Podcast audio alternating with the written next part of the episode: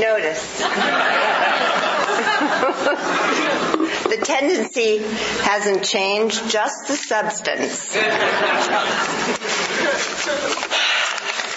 Put the steps down here for me and a clock.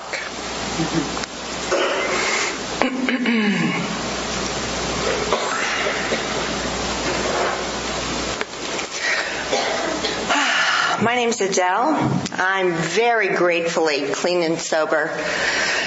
And I am so grateful to be here as a member of Alcoholics Anonymous and to be hi, and to be free from the enslavement of alcoholism. That's how addiction is described, an enslavement to a substance or behavior. And I was enslaved many years after I got sober. And uh, I'm so grateful to be free.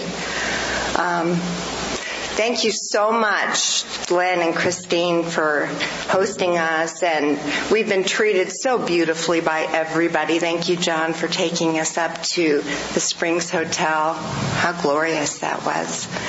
And my, and, uh, my husband, whom I absolutely adore. I'm so glad you got to hear him last night. I'm so lucky to be with him. This is our 21st year.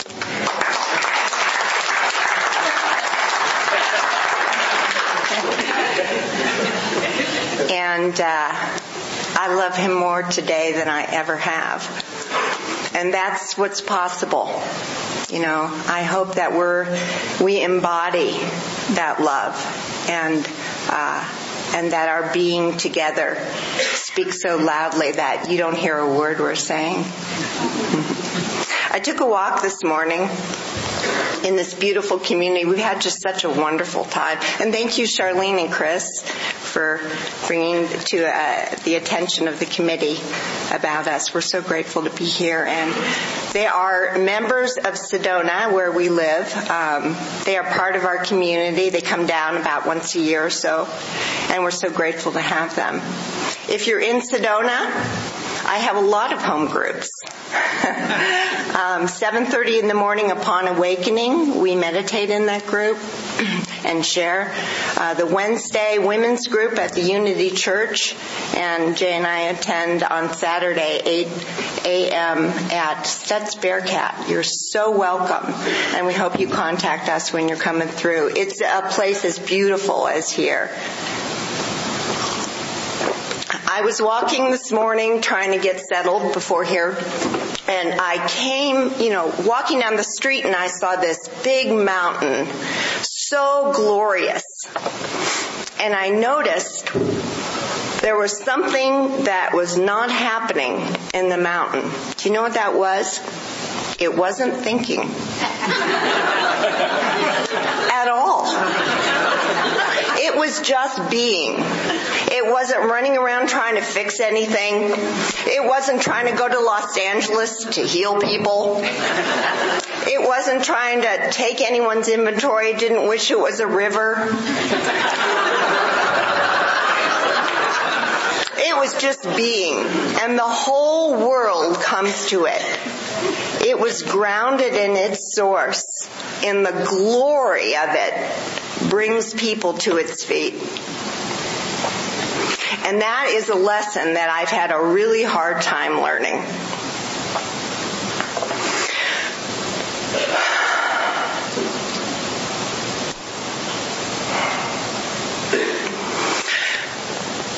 I ate to be with me and I drank to be with you.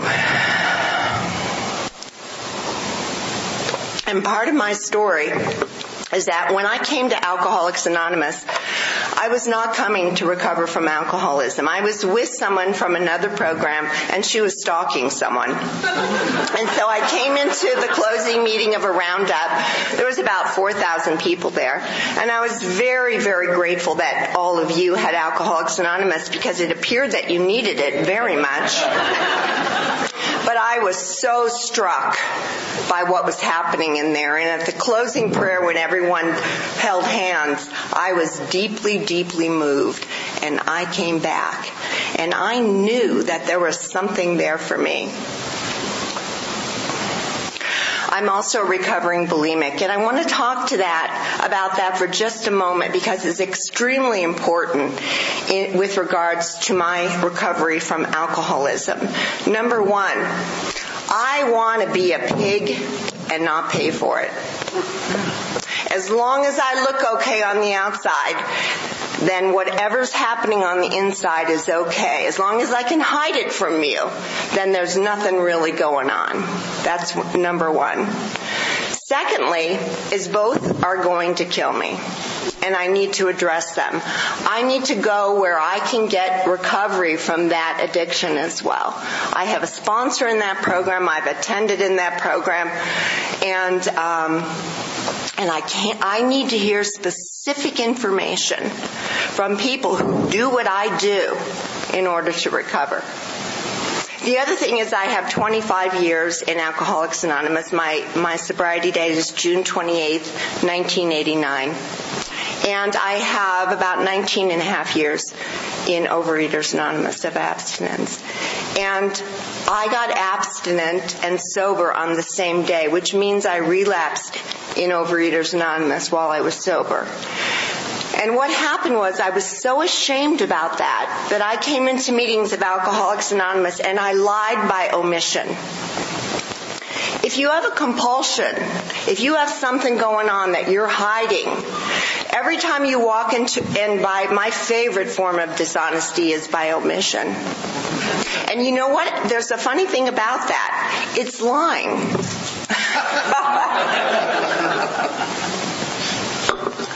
And so every time I walked into a room and I didn't talk about what I was hiding, I was lying to you. And the voice told me you are a liar and a cheat and a thief as I was stand, uh, sitting there looking good. And you know why it told me that? Because I was. I was doing all of those things. And that is a horrible way to live and that is not being sober. And if you have something like that going on, you know, you may be thinking, well, food that has nothing to do with alcoholism. You know, it might be like porn all night or whatever it is for you. Or there's some lie. And what's happening is it's coming between you and your God and other people and your job and all those kinds of things. Please grab one of us and tell us. We might not have that problem, but we know someone who does. And even more important, we know someone who doesn't have to do that anymore. And you don't have to suffer like that, like I did for three years. So that's a really important part. I grew up in a really crazy family. I know that comes to a big shock to most of you. I, and thank you to all the speakers this weekend. I was very moved. I related very much. Larcene, I, I related so much to what you were talking about. I was that kid in the family I had, there was alcoholism. Uh, let me describe what the house was like. Maybe about 1,300, 1,400 square feet. There were nine kids. My mom had married someone with seven children and they had a child and uh, an alcoholic. His wife was in a mental institution and she went to fix him. We had, in that tiny house, we raised Rottweilers and English Mastiffs. We had gerbils, we had parakeets, cats, we had peacocks in the basement, chickens. We were the family on the block that everyone talked about. But the crazy thing was we were told how special and above everyone we were. When I grew up, it was like that. And I knew something was wrong. I had come into this family. I, I was uh, kind of a really strange kid. I, you know, I never wanted to fit in. I hear that all the time in Alcoholics Anonymous. That idea made me nauseous. I wanted to stand above and apart. I wanted to be special. I wanted first place on the wall behind me, and that's how my office was when I got sober. They would be lined up, and you would look at them when you came in. I had to get an A plus for a C average. A plus so I was allowed to breathe. I did not want to fit in. And as a kid, I experienced the whole world as a personal assault. My senses were way, way overstimulated. I came out of the chute like that. Everything hurt. It was too bright. It was too loud. And I got dumped into this family with all this stuff going on. And I was, it was like Sarajevo every day. And so what I did was I retreated to my mind. I retreated completely into thought. I lived from above the nose up. That's it. I had no sense of body. I had no sense of anything. I went there to be safe. That's where I lived. That's like going to, like going to the ghetto to get a good night's sleep, you know? And so I, I lived completely out of touch with everything going on. I was not interested in what was happening. I was interested in what else was happening. You know, what else might be. I waited for someone to come and rescue me. And nobody came. When I was about 11, I realized nobody was coming. And that's when I retreated completely to my mind. I was a straight A student. All of uh, my my stepbrothers and sisters were into drugs and alcohol. There was a lot of compulsive overeating, a lot of insanity in that house, and I was the good kid. It was the only slot that was left.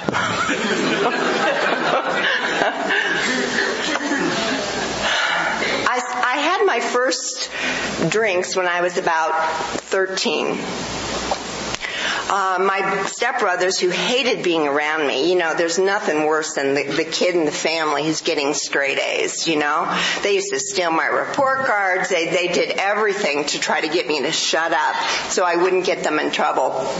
And they didn't want any part of me. But somehow they got, you know, talked into, to taking me with them. And, and I had, uh, as I recall, I had 11 beers and, and a bottle of, of, uh, Strawberry Hill, I think it was. I didn't have a shutoff valve. I just didn't have one. I still don't have one. You can see I always carry two drinks. always. And what happened was I had a blackout. I was to have blackouts uh, much through. Actually, I kind of had brownouts. That's when you come to in various points of the night. It's really bad. I wished I had just pure blackouts, but I, I you know, I ended up in a park, face, you know, with a, with a boy. I was a really good kid, and and in the car and on the on the floorboards, you know, throwing up that kind of thing. And I had a couple other experiences like that where I blacked out. And I decided at that point that I was not going to drink until I graduated from high school. It never occurred to me to drink less. Never even went through my mind. I just knew that when I picked up alcohol, I could not control the outcome. And I had too much invested in being good. And so I went about uh, doing that. Um, I want to talk a, a, minute about what was happening in that house because I don't think that my environment caused me to be alcoholic. I have an abnormal response when I drink. A couple things happen. I, I flush, which means I get really hot and really red. That's a, uh, something that happened more and more the more I drank. The other thing is I want more right now. I just want more. That's all I can think of. More, more, more. That's an abnormal reaction. And what I what I know about that is that you know, I just I'm made like that. I don't even care about why. But what my family did set me up for was delusion. In my family, we were, I knew things were very different than what was being reported in the house. And the way I experienced it was the walls were pink. Whack, they're blue. No, the walls are pink. Whack, they're blue. A lot of violence, a lot of insistence that things that were not actually happening were, and things that were happening were not. So ultimately I stopped saying the walls are pink. And then I stopped believing the walls are pink. So I am well set up for delusion. When I came to Alcoholics Anonymous, I was not in denial. The definitions is very important for me. I find that I'm confused about things a lot. Um, it's really helpful to look things up in the dictionary for me. I was college educated. I was a college administrator when I came to Alcoholics Anonymous and my sponsor told me to look up the words in the big book. And I explained to her. she was never interested in my explanations. that I was well educated and she told me to look them up anyway. And so I did. And delusion, uh, denial is that there is some fact something that I'm saying that is, is either, I'm denying is either false or true. The underlying implication is that I know the difference, right? A delusion is a persistent false belief about something inside or something I perceive to be outside that I deny with irrefutable evidence to the contrary. I came into Alcoholics Anonymous believing the lie. And so it took me several years to get up to denial. that was a big leap forward. And so what I was set up very well for in my growing up was, was delusion. The thing about delusion is it's completely self-referential. That is, it's kind of like a dream. You know, if you're inside a dream, it's, you only have the reference to the dream itself. You don't have any outside reference. So when I'm trying to tell someone or yell at them and they're in a delusion, it's, it's kind of like, uh, if there's a, someone who, who is delusional in a hospital, let's say he believes there are snipers in the room. And you're, you're in the room with him and he sees, it's not as if he's making up the fact that there are snipers in there in the way we think making up. He sees them as if they're real and they're shooting at him. And I'm going to shake him and saying there are no sp- uh, snipers. Do you think that's going to be helpful? No, it's not. So there has to be some kind of a crack in the delusion in order for help to come into him, right? Has anyone ever seen a beautiful mind? If you haven't, I really urge you to rent that. And, and if you have to see it again and think of it in terms of alcoholism, there's a point at which the main character, the, the uh, scientist, he's driving down the street. He's already been in a mental hospital and he sees a whole set of events that aren't happening, especially uh, in particular his college roommate, which we don't find out until halfway through the movie, only exists in his mind, and a little girl. And he's driving in the rain and he realizes suddenly that the little girl has never grown up. And that's the moment in which help can come through. And even though he sees that in the future, what does he do? He ignores it. He doesn't engage with the false belief, even though it's present to him, because he knows that it's not real. That doesn't mean it stops appearing to him. That means he knows it's not real. When I came into Alcoholics Anonymous, I, will just tell you that I started drinking again when I went to college. I never experienced what I hear in, uh, you know, people talk about having fun, and I looked like I was having fun. you know, it's very theatrical. I wore opera. I know you can't believe that.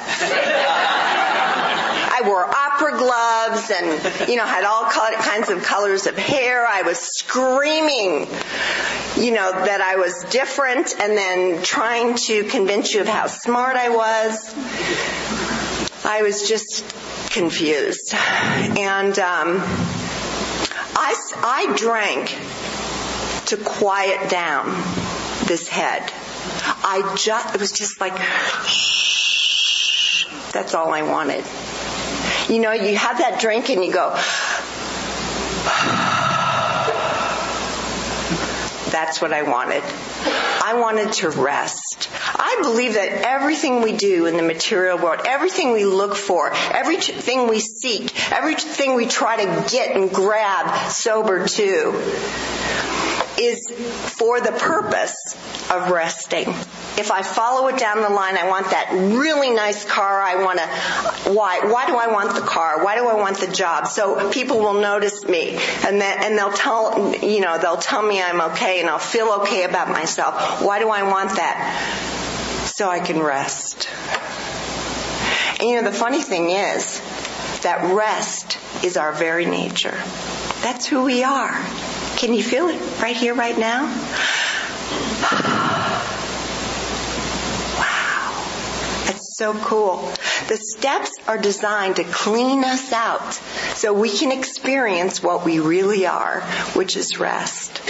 And the way I went about before I got to Alcoholics Anonymous, getting to the point where I could rest was the most unrestful thing in the world. The place I went to feel safety and security and, and peace was a madhouse. I was the, I was the torturer of myself and looking for peace. It was, you know, I, I, was so confused. I was just so confused. I got sober at 30. And what I was doing, I, I because I flushed when I drank, uh, I had to take my clothes off a lot.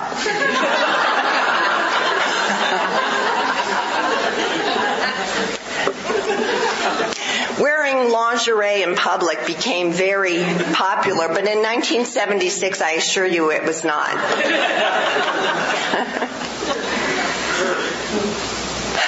so uh, I, you know, at the end of my drinking, I couldn't go out anymore because, you know, it, when you're 21, it's cute.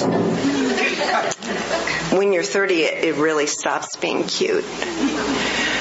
I wasn't cute anymore. And I was in, at home doing exactly what I saw growing up. I was drinking a box of wine. You know, we had, we came from uh, wine connoisseurs. That's what my stepdad always, he had wine collections, but I'll tell you at night, the Gallo Vin Rosé got opened and the lid screwed off. You know, even today I have a really hard time with lids. yeah, you just open it. So I was sitting at home with that box of wine and it had become, I, ha, I was in the progressive stages of alcoholism and I didn't know it. It started tasting like rubbing alcohol to me. And I was in a state of delusion. So I had told myself that this that what I was experiencing was normal. I didn't go to sleep, I passed out but I just needed it to help me go to sleep. I didn't drink in the morning if it went in a blender or I was still drinking the night before or it went into something that looked like a breakfast drink, you know? I drank really sweet alcohol. I told everyone for several years I didn't drink vodka. I just put it in all the sweet alcohols to cut the sweet. You know, I was, I was absolutely delusional. And my, my sponsor was was very wonderful. She said, Adell, you know, it might be that some other people can stay in program and not work the steps, um, but you're far too sick. I do want to tell you that I came in to Alcoholics Anonymous and I did not get a sponsor for the first six months. And the reason I didn't was because I was too frightened to ask for help. I could help you, but I came in here dying of compulsive comp- competency. I came in with, I wore all black, I had red lipstick on and high heels. I'm six feet tall on the natch. And I had that do not speak to me under any circumstances. Look on my face. I looked like I was here for years. People were asking me directions, but they weren't introducing themselves. And I wondered why you weren't talking to me. You know, get away from me and please, where are you going? You know, that kind of thing. So I look for the girls with their lipstick on straight. Because I know that they're going to fall apart sometime. And that's going to be the moment when they start getting well. And I want to be there when that happens, you know, because I, I understand them. I understand them. So she had me start with step one. And she had me write out step one. I learned at that time I was using a computer and I never handwrote anything. And I informed my sponsor of that. And I was trying to, uh, you know, and she told me, Adell, when you type, it accesses the wrong side of the brain when you write, it accesses your emotional, and it's a it's a great lie detector. You can type a lie in a, in a heartbeat. It's hard, much harder to write it, and so I have never written inventory with anything but a pen and paper. And she had me write down how my drinking had affected the people, my other people that I knew, my friends, my family, my job, my education, my relationship with myself, and my relationship with the power greater than than myself. And I was really grateful for that because I got to realize, make real what had happened to me and I was able to discern whether I love the word discern. The, the word discern means that I look and see whether my behavior and actions brought about the effect that I had desired when doing them. Isn't that a great definition? I love that. My sponsor gave that to me. And I got to see whether or not that was true in my drinking. And I got to see the delusion that it was true because it was in black and white before me. And that was the chink. You know what I mean? And I started, and, and information started coming in. I really did not know if I was alcoholic for a long time. Everyone I knew drank like I did. I grew up in that environment and I didn't know the difference. And so that was, you know, wonderful. Step two, came to believe that a power greater than ourselves could restore us to sanity. I had a really hard time with that on two levels. Number one, the thing about insanity. I'd come from insanity in my family. And I was too afraid to even admit that might be possible. Because if it was possible, then I might go crazy like my, my father did. He was diagnosed as schizophrenic and bipolar homicidal. He drank himself to death in San Diego, um, and they found him dead weeks later. I found out about that when I got sober. And my mom was uh, very erratic. and so I was too afraid to admit that. The other part of that was that I, I really fought about whether or not I believed in a higher power. I mean, I, I just couldn't sleep at night. Any of you have the problem of thinking so much that your head hurts? And I, would like to propose to you that absolutely nobody comes into Alcoholics Anonymous an agnostic or an atheist. Nobody. Here's the definition I love of a God or a higher power. Number one, I have to ask myself, what do I worship? That is, what do I devote my attention and time to? And secondly, what do I turn to when I'm afraid? Bingo. There's my God. Now, it's a false sense of God, but nevertheless, it's the one I have. We, ne- we are not asking anyone to believe in a higher power. We're asking you to believe, to try a different higher power. The ones I were using were alcohol and drugs and men and food and work. Work was horrible. It's the only addiction that the sicker you get, the more applause you get. And I was really sick with that one. I was, I've never been asked to give in Alcoholics Anonymous. We're always giving. Always. We can't help it. What we are is what we give. What we're being is what we give. If I'm being judgmental, then I give it to you. If I'm being frightened, I give it to you. I just spew my fear all over you and, and, and say that it's I'm trying to be helpful. What I've taught, I've been taught in Alcoholics Anonymous is to give something different.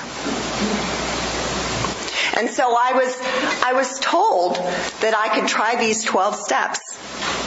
And I turned myself over to Alcoholics Anonymous. It was a power greater than myself and the program of Alcoholics Anonymous, which is the steps. And it says, it doesn't say that we'll come to, uh, to figure out a different kind of a God, although I tried to do that. It said we'll have the experience of a spiritual experience by working the steps. This is not a logical program. I have really good news for those of you who don't like that part of it. This is not a spirit, there's no spiritual part of this program. It's all spiritual. All of it. We are not human beings. We are spiritual beings having a human experience. If we were really human beings, then the principles of the world would work on us. It would work to solve our alcoholism. I was a business professor and, and economics was the allocation of scarce resources.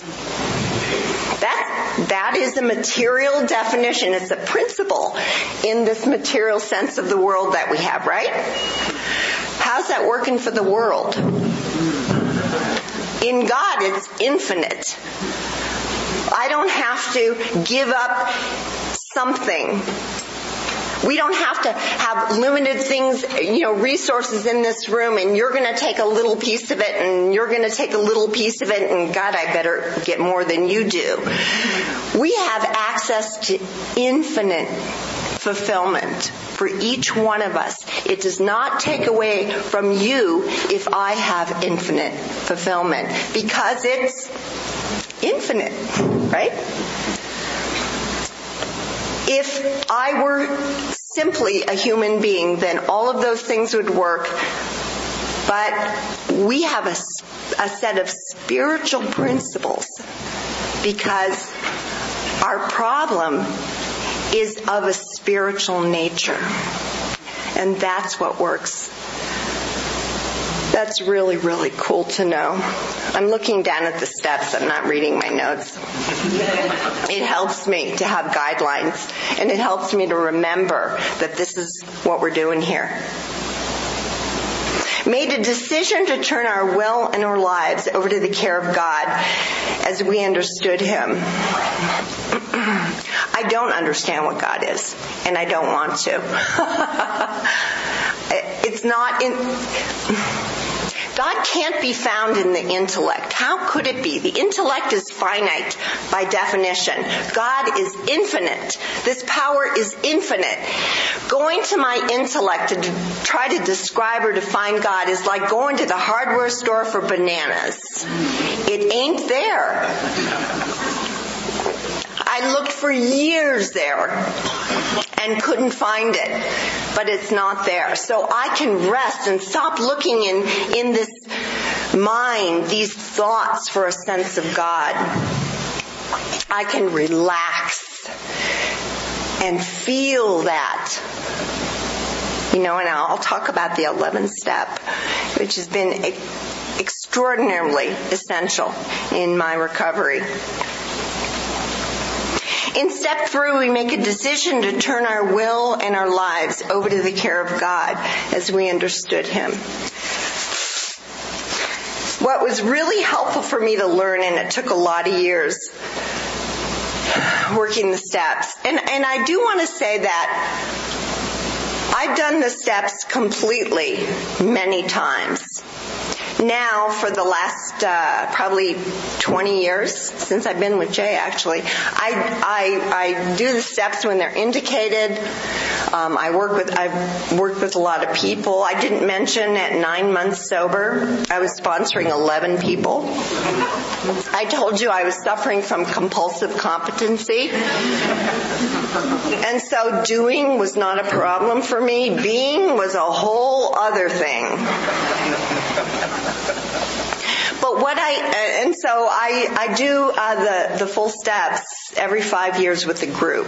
Usually, uh, whomever I'm sponsoring will go together, and I go through as an equal. I do the steps fully. We usually do it over about 18 weeks on whatever's kicking my butt at the time. I do not do it on alcohol. I did certainly, it's essential to do it in the first inventory, but I haven't had a drink for a long time.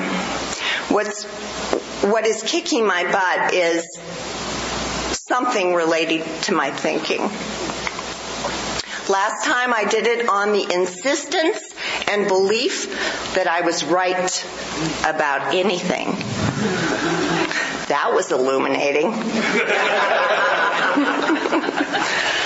Heard, you know, I heard people talking about sides of the story this weekend, and, and, and I realized as I was sitting there that we believe there's a story, and then I have a side over here, and then you have a side over there, as if this story is an entity that exists without us. it's not. There's no story without us.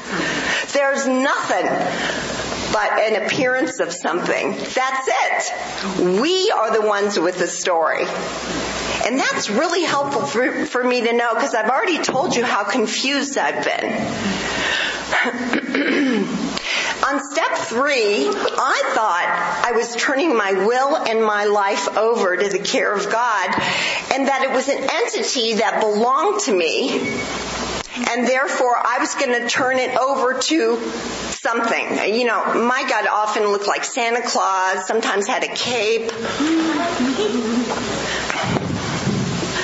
And what I've realized is that it's not mine.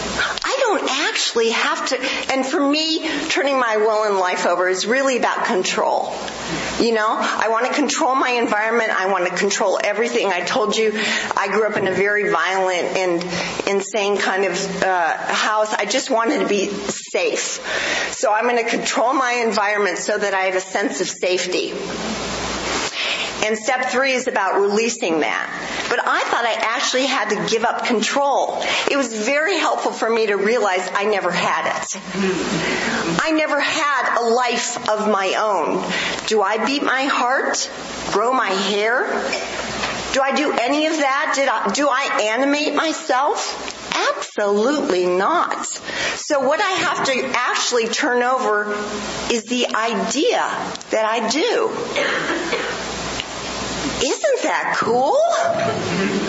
I mean, it's so much easier to, to release an idea than it is to release an entity that I actually believe I have. The more I realize that, the easier step three is. And I get confused still. But, so what, what is it that I really want to do in sobriety? stop trying to fix things out here, turn my attention to being aware of the presence of God, being aware that it is not my will in my life, lift our, our increase the light in the room in my consciousness. In uh, this room, they probably have dimmers, right? Guess what? In, with us, the dimmers are on us. I want to increase the light of my awareness, not fix something out here because you know what? You're not broken and neither is anything else. And what I have to do is get out of the darkness of thinking it is. So my whole sobriety is very different than it was in the beginning and thank goodness.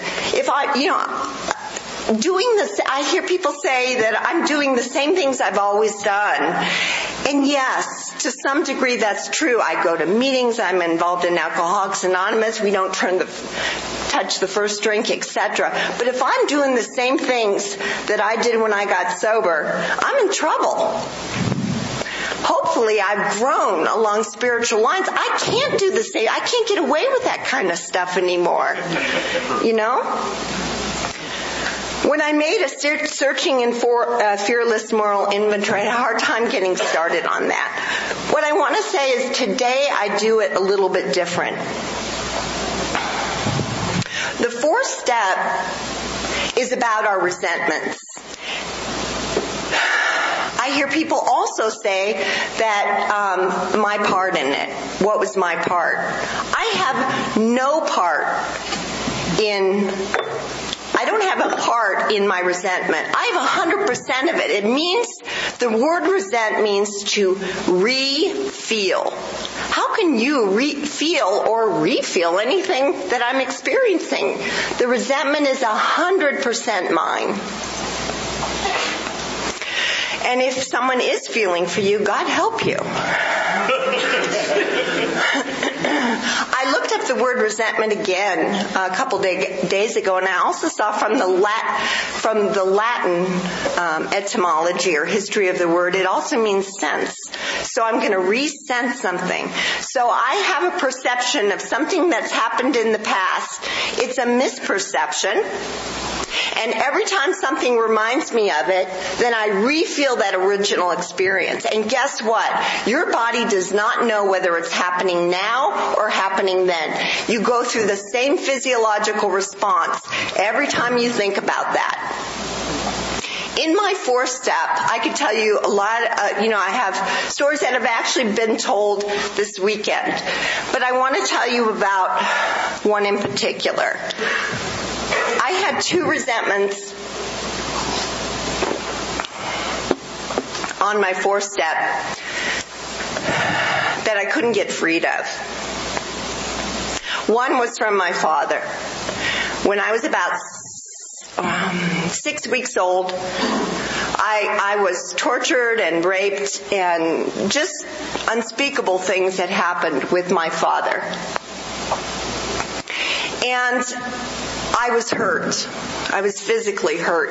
It caused a lot of problems in my life. I've had uh, many, many surgeries. I've had 18 major surgeries sober. Probably somewhere under 50 uh, that were outpatient. And a lot of those the initial ones and ones that came after were related to that. And I could not get free from that. I knew that maybe I would stay sober. Maybe I would be okay. But there was something broken in me, something dirty that I could not get cleaned. I tried absolutely everything. You know, I, I was in groups, I did a lot of therapy. I have not just come to program. I've done a lot of work. I had to. I never suffered more than when I got sober because there was nothing left. what I did was I was willing, I was willing to be free of that resentment. I just remained willing. And, uh, I just, I, I just couldn't get free. When I was 16 years sober, 16 years. 16 years of depression. 16 years of, of, chronic illness. 16 years of feeling broken and dirty.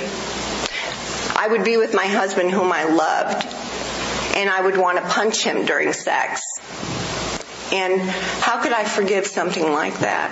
How could I ever see that I had some piece of that that was my doing?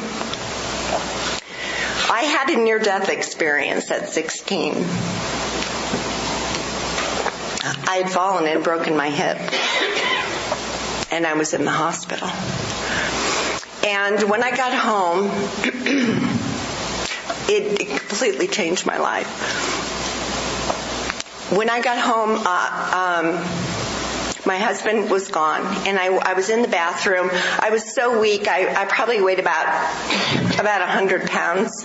I'm six feet tall. I, I was too weak even to lift myself. But I had a profound experience in which I knew I was already well. And, uh, shortly after that, maybe about a month after that, I was in the bathroom and I went to reach for the faucet and the thought came into my mind from nowhere seemingly, he would never hurt his baby girl. And I knew it was true. I knew it was true. And all of a sudden what went through my mind was everything I had done in my life to hurt other people I had done things that weren't what he did, but I had done things that that really injured other people and I never ever did it to them. They were just there. And I knew that he did not do it to me, that I was just there, that he was looking for rest. He was looking for peace and he was very confused as to its source. And I got free. I got free of something that I absolutely knew I could never get free of. And it happened. I'll tell you today that I have lived through amazing, amazing healings and absolutely nothing is impossible in God's world. Step six and seven. Oh, I, about step five, uh, I did not have the relief that people experience. I heard uh, David say uh, talk about that this weekend. I wanted to shoot my sponsor or move after it.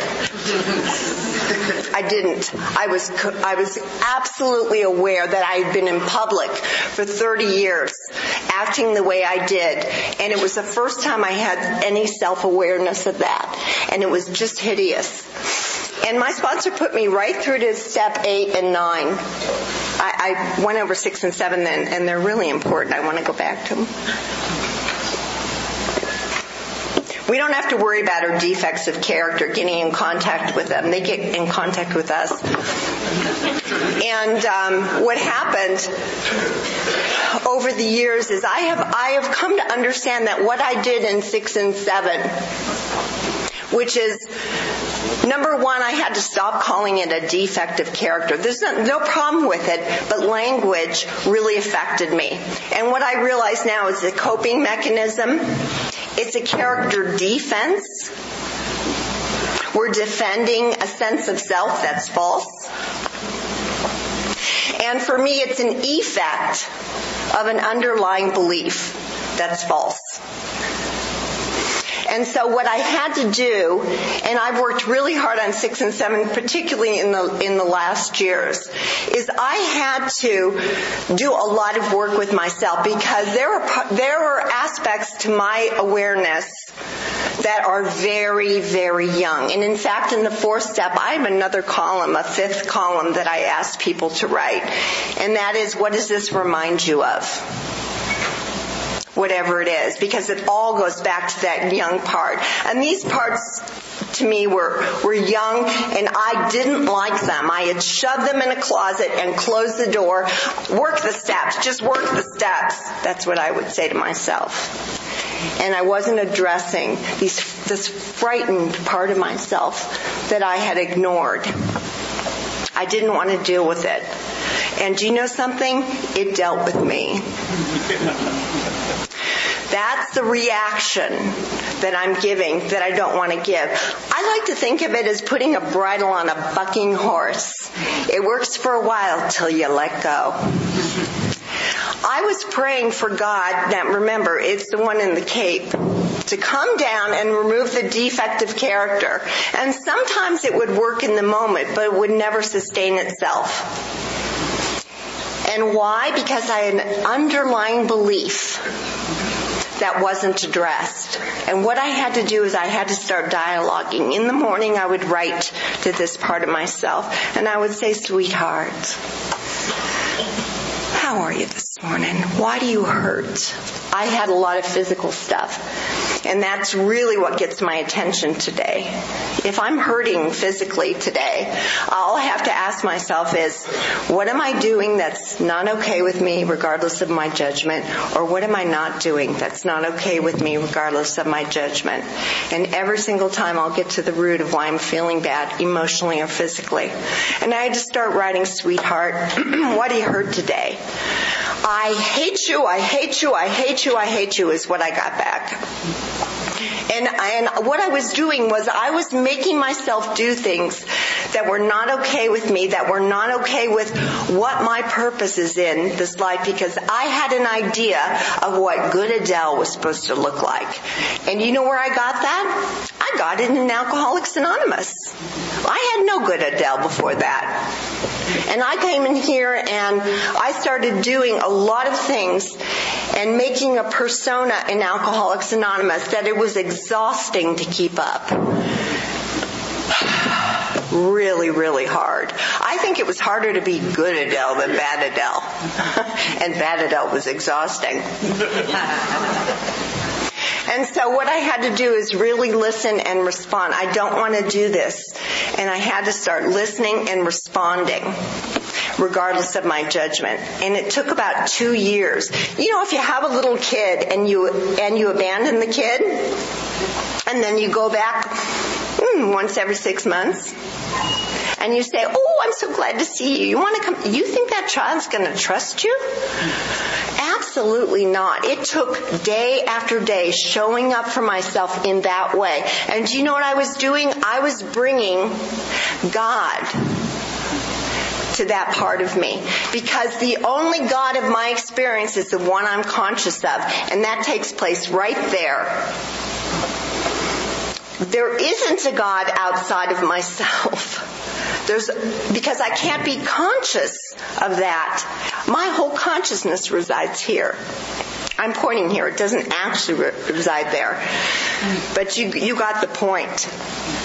And so I had to bring the grace of gentleness and understanding and love to myself. I was unable to do that without the second half of the 11th step. I'm kind of, I'm, I'm going to go to that now. Um, because that's been so incredible. The steps, step 10 keeps us cleaned out so that we can have an experience of silence in which all answers come. Otherwise it's just too noisy. When I tell you that I had a hard time with the 11th step, the second half of the 11th step, you can believe me. I had compulsive thought, they call, they call it OCD, they call it attention deficit order, disorder. We just have undisciplined minds. We don't have alcoholic minds. We have childish minds. We have selfish minds. We have undisciplined minds. And so we let God, uh, we get disciplined. We let God discipline us in exactly what's described in our 11th step in the big book. And it takes a lot of practice. If you think you're uh, bad at the 11th step and, that's why you're not doing it, join the crowd. We all suck at it. You know, and it took, I was on three minutes a day for 11 years before I could, before that I was able to do much more than that on a regular basis. I had such a hard time sitting still. I just did. There are many techniques to do that. I kept a, a pad of paper by me in the beginning and I would write down, um, feed the cat. I mean, I would be sitting there, I'd be trying to meditate, feed the cat, feed the cat, feed the cat, feed the cat. So I would write down feed the cat and then I could go back to the silence. You know, I've tried all kinds of pointers. They're all wonderful. One thing I do want to say is Jay and I have been meditating together. We've worked with, with hundreds of couples and what we find is most, most people in Alcoholics Anonymous and in program have a spiritual life, but they don't have a shared one. It is amazing what happens if you meditate with your partner. If you don't have a partner, an animal works great. You know, when you, can you imagine you're holding your cat or your dog and just sitting there, you're so happy this animal's all curled up. Are you ever wondering what it's thinking? No, God doesn't wonder what we're thinking, just so glad we're there. You know, it's like, about four years ago, 2000, well, it was uh, December of 2010, January of 2011. I didn't want to uh, live anymore. I had a wonderful life in Alcoholics Anonymous. I had a wonderful husband, and I had been in chronic debilitating pain for 21 years. I've had um, eight strokes. I'm a miracle, huh? open heart surgery, couple brain surgeries. I've had a tumor larger than I was when I was born. I've had all kinds of just bizarre things happen. They finally diagnosed the illness and uh, reported it to be genetic, incurable, progressive, and deadly. But it just takes you a piece at a time. And it was. I wore braces and high boots uh, to walk across the floor because I couldn't walk without falling. If you hugged me, I would dislocate. At night, I had to sleep with pillows on both sides of me because my hips would dislocate at night. Have you ever had anything dislocated? You, it's extraordinarily painful. That would happen to me up to three times a day. I didn't want to live anymore. I had to wear lidocaine page, uh, patches on the bottom of my feet to walk. And um, I was just done, and I, I told my husband, "Honey, I'm just done. I can't do this anymore." I had had a lot of surgeries, and I had cut the med- medication from those. I, and also, I had to get on medication and off medication, and on medication and off medication many times. Thank you so much for Butch, who talked about that. If you have not had the experience of catastrophic illness or long-term awful chronic pain, please do not give anyone advice. It can be deadly. We don't give advice here. We give experience, strength, and hope. And people said some extraordinarily cruel things to me. And there was one thing, and so I had the means. I wasn't going to come back as a newcomer. No way. I said, baby, I gotta go. But there was one thing I hadn't tried. God as everything. A hundred percent. I hadn't tried that. See, I still had, and, and this was my experience. I was laying on a table at 21 years sober, getting one more exam for one more surgery, and I knew laying, I was listening to a spiritual teacher, and I had been doing intense spiritual work for a long time. and I absolutely knew there was no material sustained relief for me. There wasn't any. I had so many things go wrong. You know, I was like exhibit A at Cedar Sinai. I walked into a heart specialist office and he literally took me in front of 14 doctors from all over the world and showed me that there was someone still alive with this.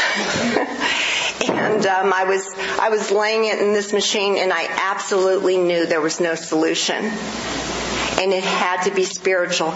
And I had had an experience where I was relieved, I was healed about four years earlier. And now this was happening again and I couldn't believe it. And I was in the place where they call the jumping off point. Just like in Alcoholics Anonymous, just like with sobriety, just like with food, just like with a, a bunch of other stuff, but this was worse. But because I'd been in Alcoholics Anonymous so long, I knew what to do. First of all, I was told that when the student is ready, the teacher appears. And that was my experience. A teacher came in, into my life.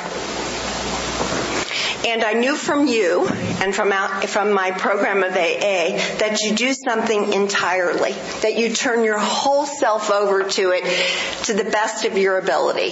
That's what I learned here, and I did that and I went into what I would describe as spiritual boot camp for about three years.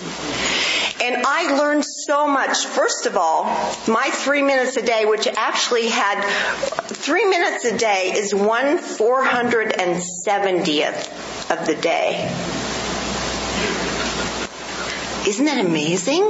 That's what I was promising to God to be aware of the presence of God. Wherever my consciousness is parked, whatever I'm paying attention to, whatever fills up my thoughts is my experience. It's a principle. It doesn't cause my experience.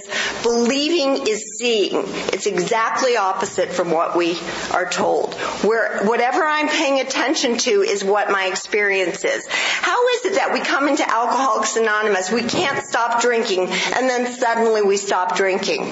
That's impossible because we get lifted into a state of awareness that we do not have to drink. And we don't know that before we come here, right? I was having the same experience with this illness. I was so consumed by it, consumed by the pain, consumed by the doctors. My focus was completely on it. And my belief that this was my lot in life. And so my teacher told me is exactly what's actually in our book to completely turn my way, my thoughts, myself away from that and to the presence of God. Turn away from the problem and turn toward what it is that's truth. And so I went into meditation in a way I had never done before. When I realized, uh, even 20 minutes I was doing at that point, uh, that was 172nd of the day.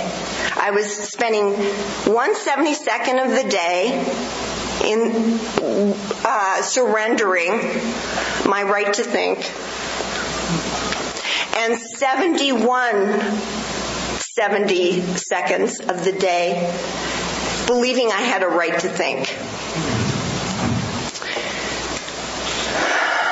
And I realized what I was was a liar.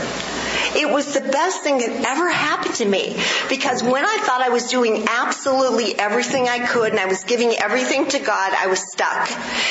I can't get out of prison unless I know I'm not free. If I believe I'm free, I'm stuck. And what I had done in Alcoholics Anonymous is I did not have freedom. I had a bigger cell and more privileges. And so what I did was I said, okay, before I kill myself, isn't this what we say when we come into program? Before I kill myself, I'm going to try that. And I did. Amazing. I spent three years with that. Today I have absolutely no signs of that genetic, chronic, progressive illness. None.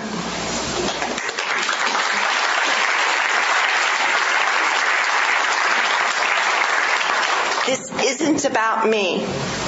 This is not about me. This is about the principle.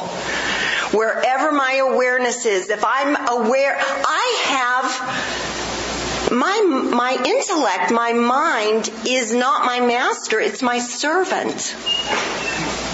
But it takes a great deal of discipline because we're so used to it seeming more powerful than God. You know what I mean? We're so used to thinking what we want to think. Or even if we don't think we want to think, we're, we're used to going there, man. It's like trying to eat one potato chip. And so, I like to think it like like a puppy chewing furniture. You know, you leave the, the puppy and it goes off and it starts chewing different. You know, come here, sweetheart. That's what I used to say. Come on here, sweetheart. Let's just sit with God now. Come here. And as soon as, you know, in, in, a, in a minute or two, my mind goes off again and I bring it back. Come here, sweetheart. Come on. Now, if I beat it, it's not going to stop uh, chewing the furniture, is it? It's just going to chew the furniture and be afraid of me. So I have to keep bringing it back, keep bringing it back. It takes a great deal of discipline. I encourage you to explore your consciousness. Explore the silence Go into that. Do it. There, is so much for you to experience and realize. There is so much beauty and so much joy. It's unbelievable what's available. I spent three years looking at my beliefs. I was holding two beliefs. Well, many beliefs. They were in direct conflict. There is one power that one is all, may you find him now. Not next Tuesday, by the way. May you find him now. And then talking about all the other powers in my life as if they were real. And believe me, if I believe they're real, that's my experience. And what I came to terms with was that I was extremely confused. And um, I got less confused. And today, my only desire today is to turn the lights up so I can experience the great reality that's talked about in our big book. And uh, I'm so grateful to be here. And I want to thank all of you. Bless you.